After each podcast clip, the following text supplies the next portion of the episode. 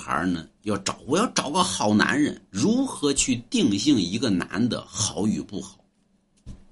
就说这上哪定性去，对吧？或者说如何定性一个女子是好是坏？